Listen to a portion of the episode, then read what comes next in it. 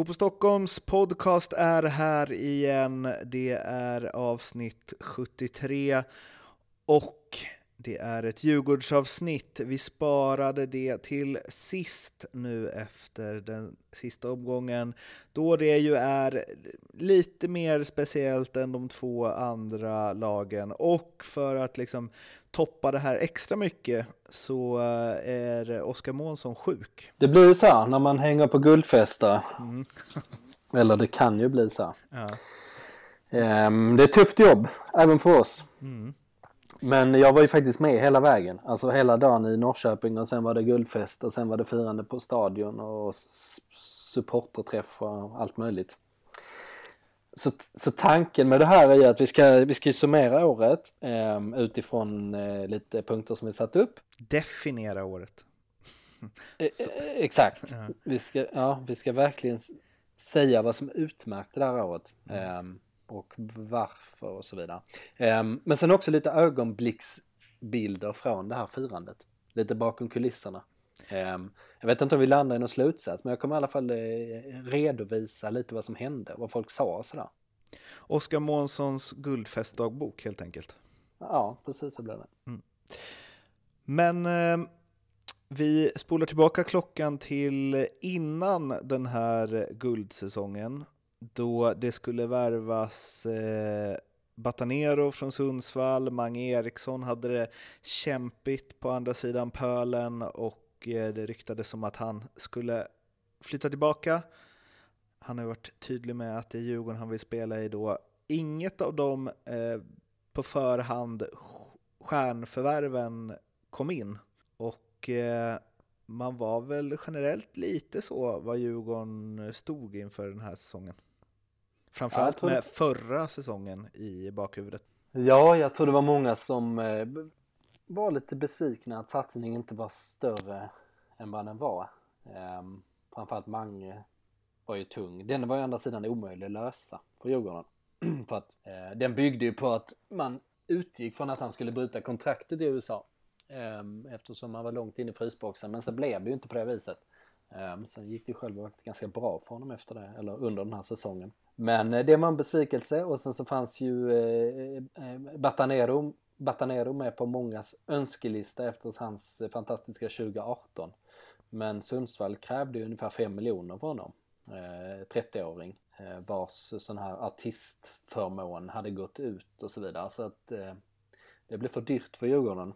Och i samma veva där nu när vi är liksom i, i januari någon gång då hade de ju fått in en del bra nyförvärv men, men då var det ju också den här Budgie-historien. Eh, den kinesiska klubben som bjöd 50 miljoner för honom. Eh, och det slutade ju till sist med att det, ja, det blev ju inte halva pengen. Det blev en ganska bra försäljning men det var ändå liksom Ja, det var några sådana där riktiga fullträffar som som uteblev kan man väl säga. Om vi ska, ja om vi börjar där. Och inte nog med det.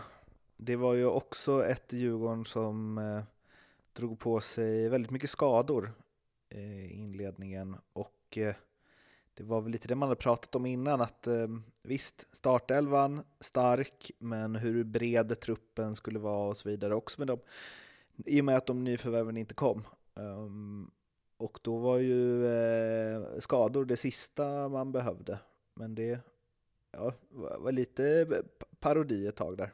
Ja, det var det. Det var jävligt många muskelskador med baksida lår. Eh, det var många som undrade vad de sysslar med på eh, fysträningarna egentligen. Eh, så, alltså det var en ganska kämpig start. Alltså, å ena sidan var Djurgården klara redan när kuppen började. Alltså de var bra i kuppmatcherna till skillnad från alla andra konkurrenterna i stort sett. Ehm, och när serien började så gick det också bra resultatmässigt.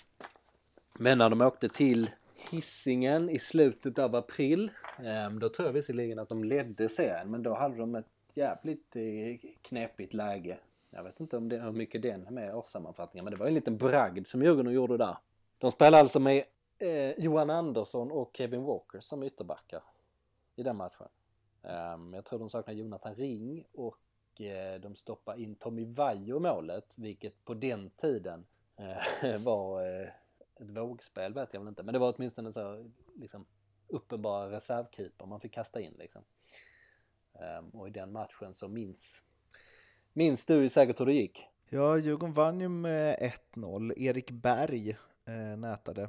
Och eh, det är ju lite som du eh, säger när man kollar tillbaks på den startelvan. Det var ju ingen, ja, det var ingen guldelva eh, som mönstrades där, tänkte man. Men Nej. vissa delar till och med försvagades ju. Alltså, Erik Berg spelade ju inte supermycket mer efter det. Eh, och han var ju på förhand och är väl nu, även om Danielsson har gått upp i konkurrens där, deras bästa spelare. Eh, Niklas Bärkroth eh, var väl inte direkt råordinarie. Eh, man fick luta sig lite mot Haris Radetinac, Astrid startade som ju också, kanske minns, hade det ganska kämpigt. Eh, Kosic jag kom in. Ja. Men eh, där var väl någonstans det de gjorde där, du kallar det en bragd, men eh, det är väl där, det som utmärker eh, Djurgården det här året, som vi pratat så mycket om, att det är det bästa laget, den bästa lagmaskinen. Och det här är väl ett ypperligt bevis på det. Att mycket skador, eh, folk får spela på ovana positioner, spelare som egentligen är långt ifrån startelvan får spela och de vinner 1-0 borta mot eh, Häcken som ju verkligen inte är eh, en lätt motståndare på hissingen. Mm. Verkligen. Det var det som, det som kännetecknade dem då, som kännetecknade dem ännu mer eh, allt eftersom de spelade ihop laget. Men de var liksom, eh, ja, nej, men de hade, hade de flesta bitarna på plats ganska tidigt till skillnad från konkurrenterna. Men efter den här Häckenmatchen då var det som att skadorna eh, tog ut sin rätt. Det var liksom för många spelare som inte Eh, var redo för matcher, det var för många spelare som inte hade fått eh, kontinuerlig träning och så.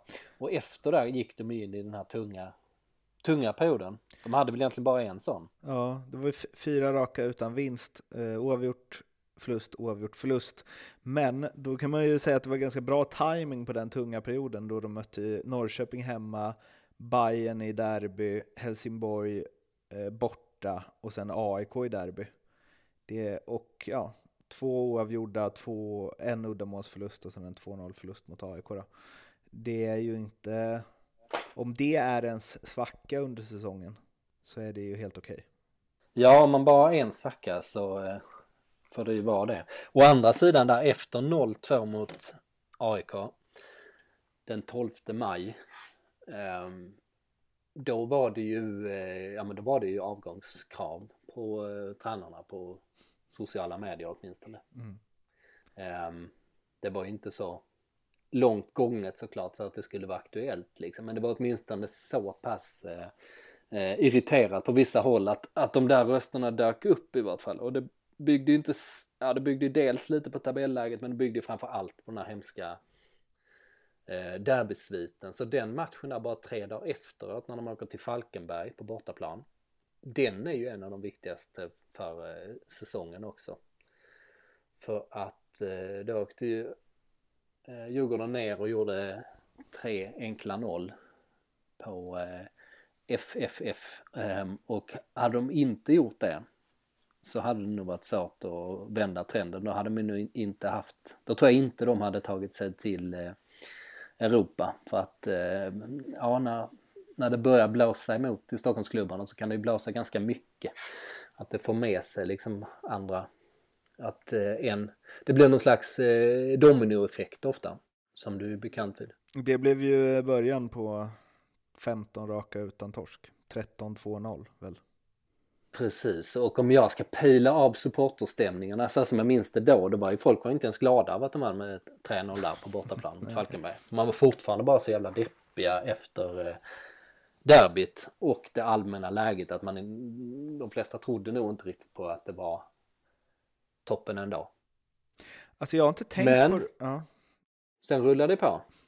Ja, sen rullade det på. Alltså jag har inte tänkt på det här. Det har säkert skrivits massor om det, fast nej, inte så mycket. Men alltså de, alla matcher de förlorade i år var ju mot Hammarby och AIK. Jag, vet, ja. jag, alltså jag, jag har ju förstås koll på att de förlorade alla derbyna. Men jag har nog tänkt att de hade någon mer torsk.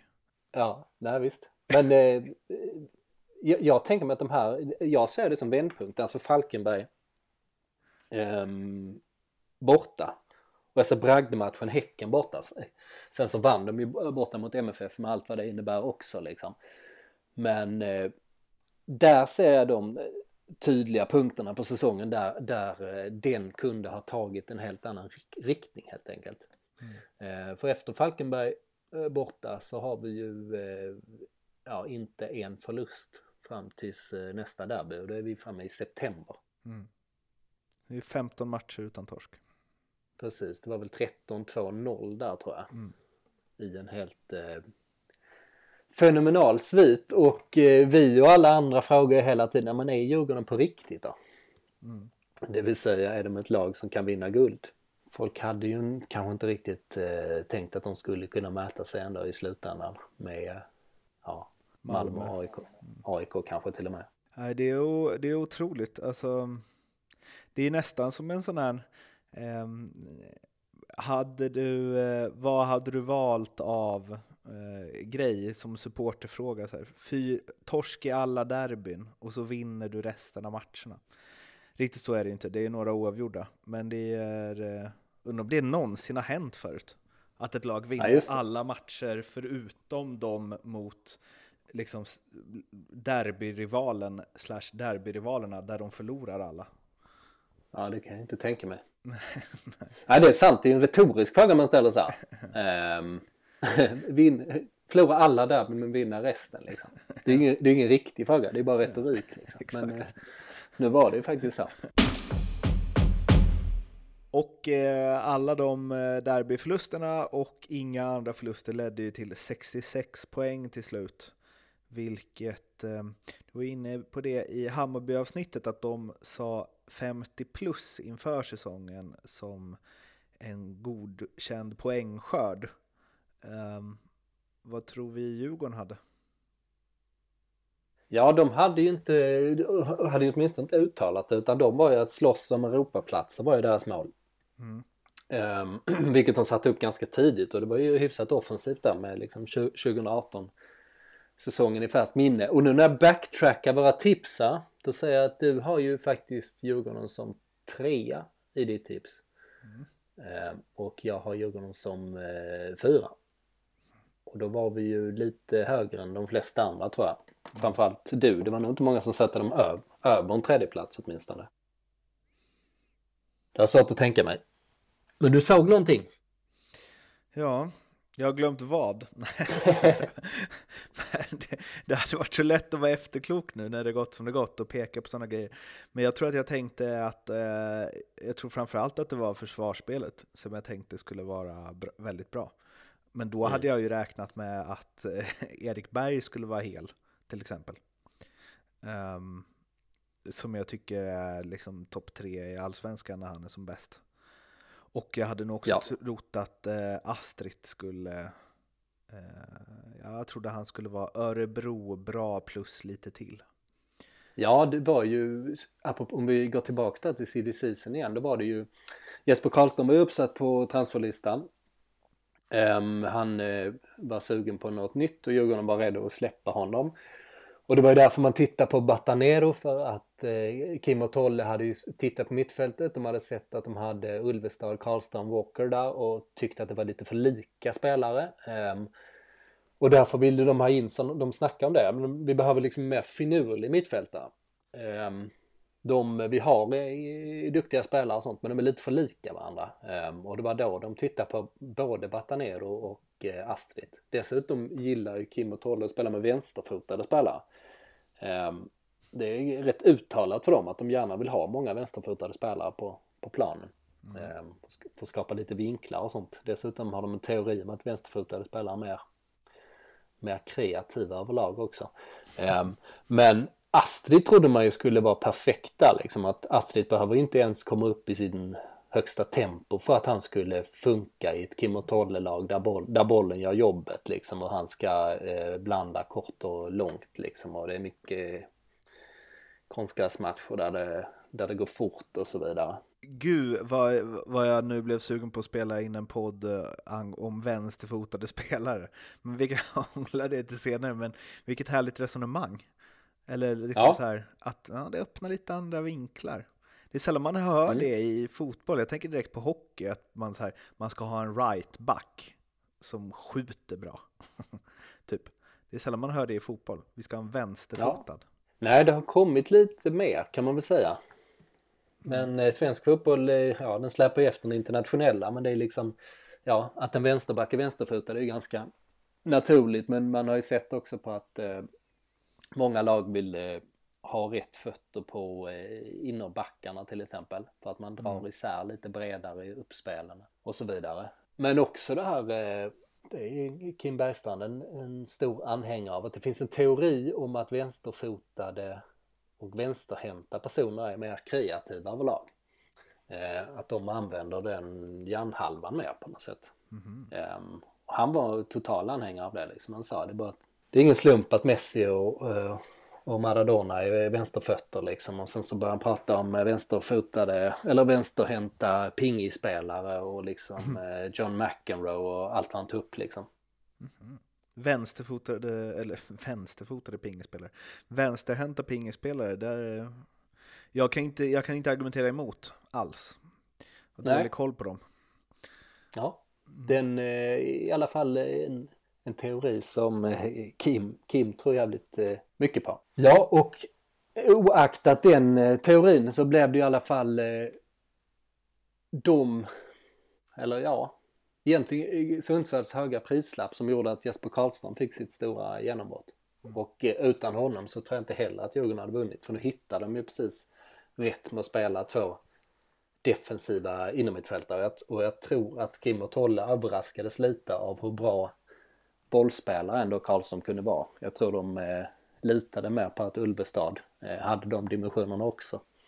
Men eh, det blocket där eh, framför backlinjen var ju minst, minst lika viktigt för eh, hur lite mål de släppte in som eh, hur bra mittbackarna till exempel presterade. Så eh, ja, det följer, följer väldigt väl ut. De får väl tacka eh, Urban Hagblom i Giffarna helt enkelt. Det var väl eh, Kim Källström som hyllade Karlström så mycket att han borde få spela mer och så vidare. Jag har alltid tyckt att han är, så, är eh, väldigt bra, men kanske inte riktigt fått ut det. Han har varit han är väldigt bra liksom, när man bevakar träningsläger och så. Han har alltid varit jävligt bra på träningarna. Eh, men inte riktigt tagit för sig på samma sätt under match. Men i år har han ju varit... Han har bara blivit bättre och bättre ju längre säsongen gått. Ja, han har ju det. Det är lite synd för Djurgården att han eh, vill eh, testa ett nytt äventyr. Å andra sidan kan han ju vara som spelare som kommer tillbaks såklart. Så det kanske inte är så farligt i, i längden. Men den hade ju varit... Eh, ja, den är ju lite bökig och, eh, att ersätta. Och eh, i och med att Ulvestad, han, han har gjort en så pass bra säsong att den går ju liksom inte större klubbar förbi. Utan eh, det kommer ju komma bud på Ulvestad som eh, ja, tog sig ut i norska landslaget nu som trots rätt hård konkurrens på innermittfältet eh, så tog han en plats där. Så där, där tror jag absolut att det kommer komma in bud på Ulvestad och, och, och Djurgården har säkert en har säkert haft det uttalat när han kom tillbaks att eh, ja, men, ja, kommer det, dyker det upp en bra chans så kanske du ska ta den. Ulvestad, Karlström etc. Men årets spelare är det ju inget snack om vem det är. Nej, det är inte så mycket att diskutera här. Marcus Danielsson. Guldmålad och allt. Precis. Det är ju säsongens spelare i allsvenskan, får man nog säga. Ehm, han hade en liten, liten dipp efter den här märkliga landslagshistorien när han först inte blev uttagen. När Aftonbladet skrev att han blev det, då hade han ju ett par matcher som var lite svagare efter det. Var, var lite som han påverkades av all den här turbulensen, vilket kanske är förståeligt, men eh, annars var det egentligen bara toppklass eh, genom hela säsongen. Eh, och han, eh, ja, man såg, ja, hans självförtroende lös igenom liksom. Eh, lite så som Erik Berg brukar göra, att han är både liksom eh, hård och mjuk på samma gång. Alltså hård i duellerna men mjuk med bollen. Det, den rollen tog ju Danielsson över allt eftersom. Årets nyförvärv däremot eh, är Ja. också ganska solklart med facit i hand men var kanske, hade kanske inte favoritskapet till den titeln inför säsongen. Nej, vi är väl överens här också va? Ja, absolut. Elocek. Ja. Assistkungen Elocek. Exakt, att man köpte loss honom för eh, vad det nu var, en halv miljon eller någonting från, eh, eller var kanske mindre så till och med. Från mitt norska lag IK Start som åkte ur tippeligan. Eller elitserien som det heter nu för tiden. Det var väl, ja det var väl det minst uppmärksammade nyförvärvet nästan kan man säga eh, eh, eftersom många nog gissade att Jonathan Augustinsson ändå skulle gå före. Nu hade ju Augustinsson, fick han ju en skada på eh, januariläget när landslaget var i, iväg vilket gjorde att hans säsong hackade upp. Och Tjeck tog den där platsen direkt och sen behöll han bara den helt enkelt. Men att det skulle vara årets nyförvärv, den eh, hade man kanske inte riktigt sett. Jag trodde ju absolut att det var ett, ett bra köp, eh, utan tvekan, men han har gjort sin livs eh, säsong. Han har ju inte bara varit en offensiv eh, ytterback som, som hans grej utan han har varit den här playmakern. Han har gått in som, eh, ja, gått in inåt i planen och erbjudit alternativ hela tiden och det har varit en sån nyckel till att liksom motståndarna inte riktigt kommit åt Djurgården. Eh, de har kunnat sätta in sin press på lite olika sätt men det har liksom inte bitit riktigt. Modernt. Som man gärna eh, etikerar eh, ytterbackar med. Ja, det får man säga. Och det är väl det mer moderna nu för tiden än förut var det modernt att bara springa allt vad man hade offensivt och ner till kortsidan. Nu är det väl eh, mer modernt att som check göra, ja, agera som en ytterbacks playmaker. Han hade ju fjärde bäst tror jag, passningsprocent i hela allsvenskan. Det är ändå uppseendeväckande för en ytterback. Nu kommer han, vad heter han, Knudsen in i Malmö. Han spelade väl bara 10, 11, 12 matcher någonting. Men han var väl snäppet efter check, tror jag. Som väl spelade nästan alla matcher. Ja. Ja, han skadar sig aldrig. Och han eh, är nästan aldrig avstängd heller. Så han eh, är ju pålitlig på så sätt. Eh, ja, modernt är det ju på, på så vis också att man hela tiden balanserar upp mellan ytterbackarna. Eh, det vill säga om Aslak eh, breddar som en offensiv ytter i uppspelsfasen så kan, kan Elliot ligga kvar liksom som en extra innerback eller som en extra innermittfältare eller eh, liksom bredda hela vägen ut också. Um, men det har liksom hela tiden funnits en eh, tanke där att man eh, spelar på olika ytor och gör det svårt för, för motståndarna helt enkelt.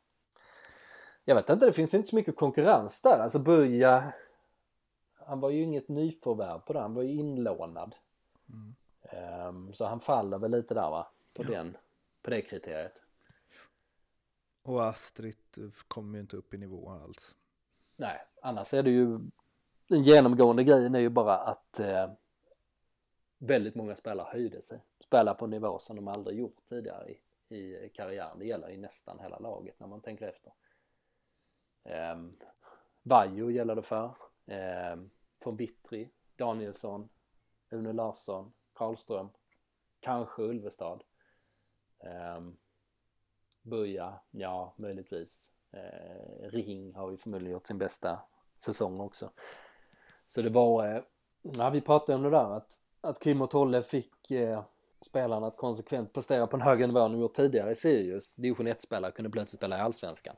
Eh, och vi såg samma sak egentligen eh, i Djurgården på väldigt många spelare och det, och det är ju eh, ett så bra betyg man kan få som, som tränare.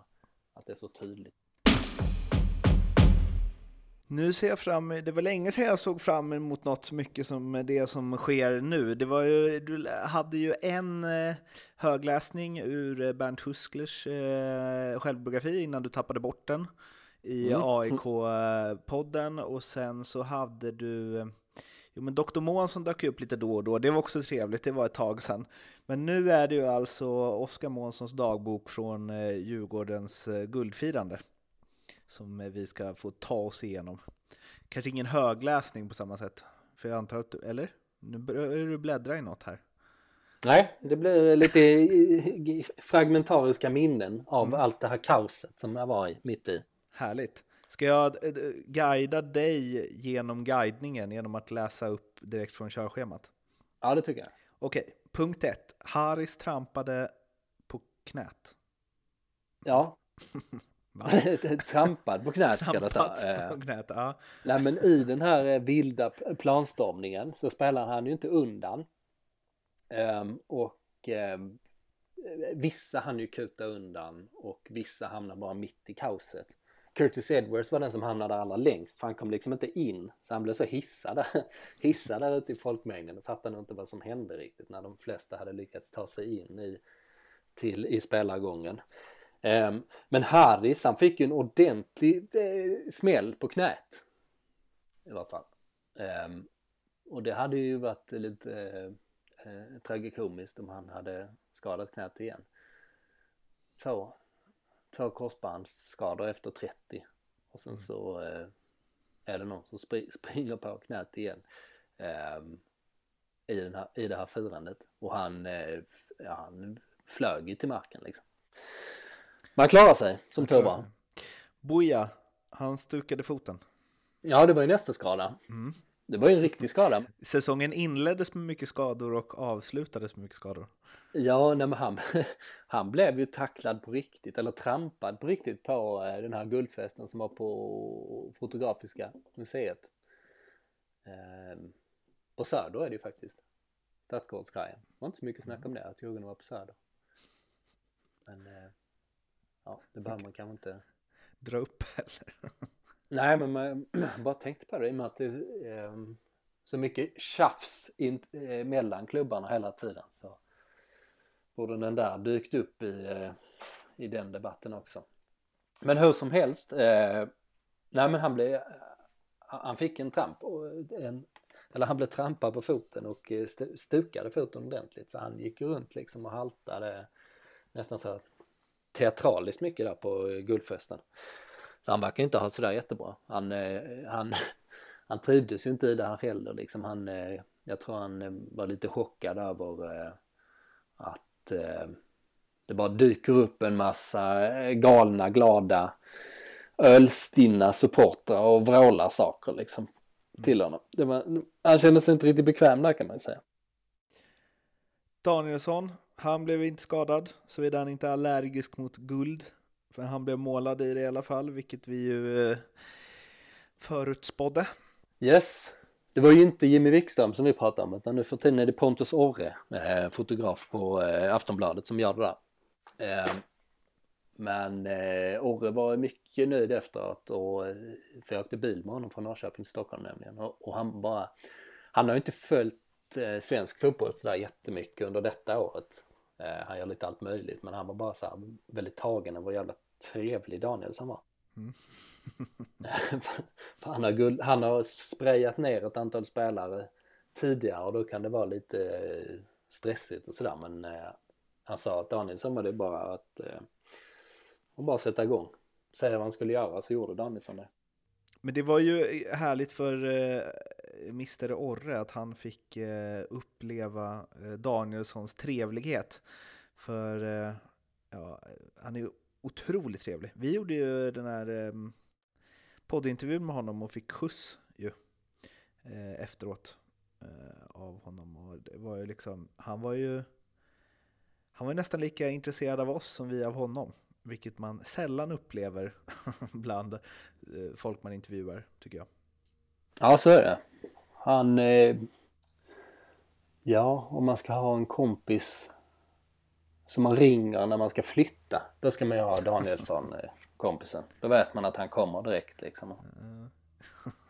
Med ett eh, milt, milt leende och re redo att gripa in.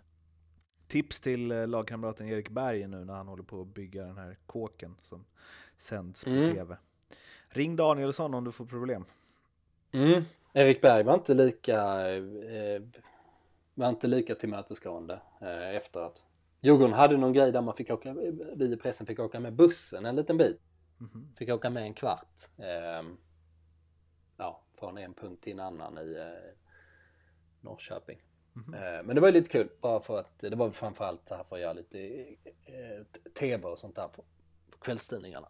Mm. Men Erik Berg gillar ju inte när journalisterna börjar gå på bussen. Då blir han eh, mycket misstänksam. Eh, Så det var lite eh, konst, konstig stämning där ett tag. För det var ju klubben som hade bjudit in liksom att de skulle vara där. Märkligt. Han borde ju vara, bli mer och mer medievan, tycker man. Ja, men det kanske hänger ihop med det å andra sidan. Mm. Att han har lite mer, lite mer kändisstatus än de andra liksom. Och jag vet inte, kanske blir lite mer reserverad av den anledningen. En som eh, inte har jätteproblem med media, i alla fall inte att prata med dem och att säga både ditten och datten, är ju Astrid Ajdarevic. Som, eh, eh, om man ska vara elak kan man väl säga att han gjorde större avtryck efter säsongen än under. Om det inte vore för sista matchen då kanske. Ja, precis. Han gjorde ju väldigt fint eh, inhopp i Norrköping. Ehm, där han gjorde det som han är bäst på. Han tog tag i matchen verkligen. Skruvade upp tempot ibland. Sänkte det om vartannat. Ehm, på ett sätt som gjorde att Djurgården tog över matchen. Men eh, annars märktes det ju att det var mycket känslor i honom liksom. Han har haft en jobbig säsong och han har inte alls levt upp till de förväntningarna som fanns på honom och förmodligen de han har haft på sig själv Um, och så vidare. Så han svingar precis uh, alla håll efteråt. Um, det var ju liksom genomgående både efter matchen och på guldfesten och, uh, ja, och när det var en supporterträff på stadion och allt möjligt. Um, jag vet inte riktigt hur man ska sammanfatta det men det var upp, uppenbart att uh, han hade mycket han ville få ut, få ut i vart fall. ja, det har säkert, de som lyssnar på det här har säkert sett en del klipp liksom där han säger att han ska namnge journalister och vilka lag de håller på. Um, han var lite konspiratoriskt lagd där också mitt i allting. Uh, men det har han ju uh, såklart inte följt upp. Men det hade ju varit intressant å andra sidan se Astrids lista på vilka Verkligen. det är som upparbetar honom. Det är ju en, eh, en, vad säger man, en återkommande punkt jag hade läst varje vecka. Astrid listar olika grejer. Mm. Um, ta, nu, ja, de här två sista är jag nästan mest nyfiken på. Tolle som inte hoppar. Ja, det, det var en lite intressant ögonblicksbild också, alltså med tanke på hans eh, bakgrund. Eh, Kim och Tolle blev såklart hyllade på alla möjliga sätt och det förtjänar de ju. Eh, men eh, han, han i sin jävligt svår situation när de var på stadion eh, och de plötsligt eh, ehm, börjar dra igång eh, den som inte hoppar, han är, han är gnagarsvin-ramsan. Um, och då stod ju Bosse bredvid Tolle, de stod eh, ja, uppe på, eh, på läktaren liksom och, och tittade ut där supportrarna på, på stadion. Och Bosse hoppar ju och Tolle han hoppar liksom två, två steg men sen kommer han ju på att nej vad fan det här ska jag nog inte göra så han liksom han, han tog några steg bakåt och eh, ja, gömde sig lite. Mm. Det var lite diplomaten i honom där. Mm. Svårt att göra rätt där för honom. Ja, precis. Eller helt omöjligt. jag, jag tror han gjorde rätt nu. Det är liksom att han eh, bara försvann lite grann. Mm. ja. um, det, var nog, det var nog den eh, rätta. Och sen så finns det Henke Berggren vid väggen. Ja, dålig rubrik men eh, också en sån eh, lit, li, liten ögonblicksbild som jag bara kommer ta med mig apropå att det är Bosse som håller i eh, taktpinnen hela tiden. Det är Bosse som har eh, micken och det är han som håller på och showa och eh, lova saker eh, på scenen och kan liksom eh, han pressar. Nisse, Nisse Wiberg dök upp, alltså Prioritet Finans. De har ju varit med och sponsrat Djurgården nu i många år och Bosse försökte pressa honom till att signa nytt kontrakt liksom på, på fyra år. Um, som huvudsponsor. Och då, och då sa Nisse Wiberg att uh, ja men uh, fyra år, jag kanske inte lever så länge. Uh, och, då, och då sa Bosse, nej men avtalet gäller ändå. Så, så det var liksom, det var, det var på det humöret Bosse var på och sen slet ju han av sig tröjan och sånt där. Um, men eh, samtidigt så när Bosse hö, höll igång där, det var också på den här på, eh, guldfesten, så gick jag förbi Henke Bergen, han stod liksom och tryckte mot en vägg. Um, och sen när han såg mig så fattade han nästan att han var liksom tvungen att kommentera det faktum att han stod där. Och då sa han, nej men jag, du, jag, jag trivs ju bäst här, sa han. Det var lite, jag vet inte. Ferdinand under sin korkek. Ja, det var verkligen det. Och det är ju inget eh, poserande för hans del, men eh, ja, det är ganska tydligt vilken rollfördelning de har i det publika i vart fall. Bosse och Henke. Eh, och det är de som, men de gör ju allt ihop liksom. De är verkligen ett radarpar. Men eh, ja, det var en fin, eh, en fin ögonblicksbild. Jag trivs bäst här, vid en vägg. Var det en, en guldfest värdig ett svenska mästarlag? Ja, jag vet väl inte riktigt om den festen lyfte sådär jättemycket, men det blev väl lite sådär eh, sponsorer, media, vissa eh, supportrar och sådär. Jag tror många spelare väntar lite med att släppa lös sådär jättemycket. Jag tror, jag tror de körde på hårdare sen när de tog sig in mot eh, Stureplan. Jag tror det var, eh, det var li lite lugnet före stormen ändå som vi fick bevittna. Med eh, de orden så har det blivit eh, dags att runda av det här avsnittet eh, som alltså handlar om, eh, handlade om Djurgårdens eh, guldfest bland annat. Och det är det sista avsnittet för säsongen då vi pratar om den här säsongen. Sen ska vi spela in ett avsnitt inom kort som handlar om eh, där vi blickar framåt mot nästa säsong, då Djurgården ju då ska försvara det här guldet. Vilket vi redan varit inne på tidigare, Oskar, att det kanske inte blir helt lätt. Nej, det är inte så jävla enkelt. Nej, det är det inte. Vi pratar mer om det i ett senare avsnitt. Tills dess så finns vi på eh, sociala medier. Det är eh, Twitter, Instagram, Facebook som ni vet. Må gott, hej då! Hej då!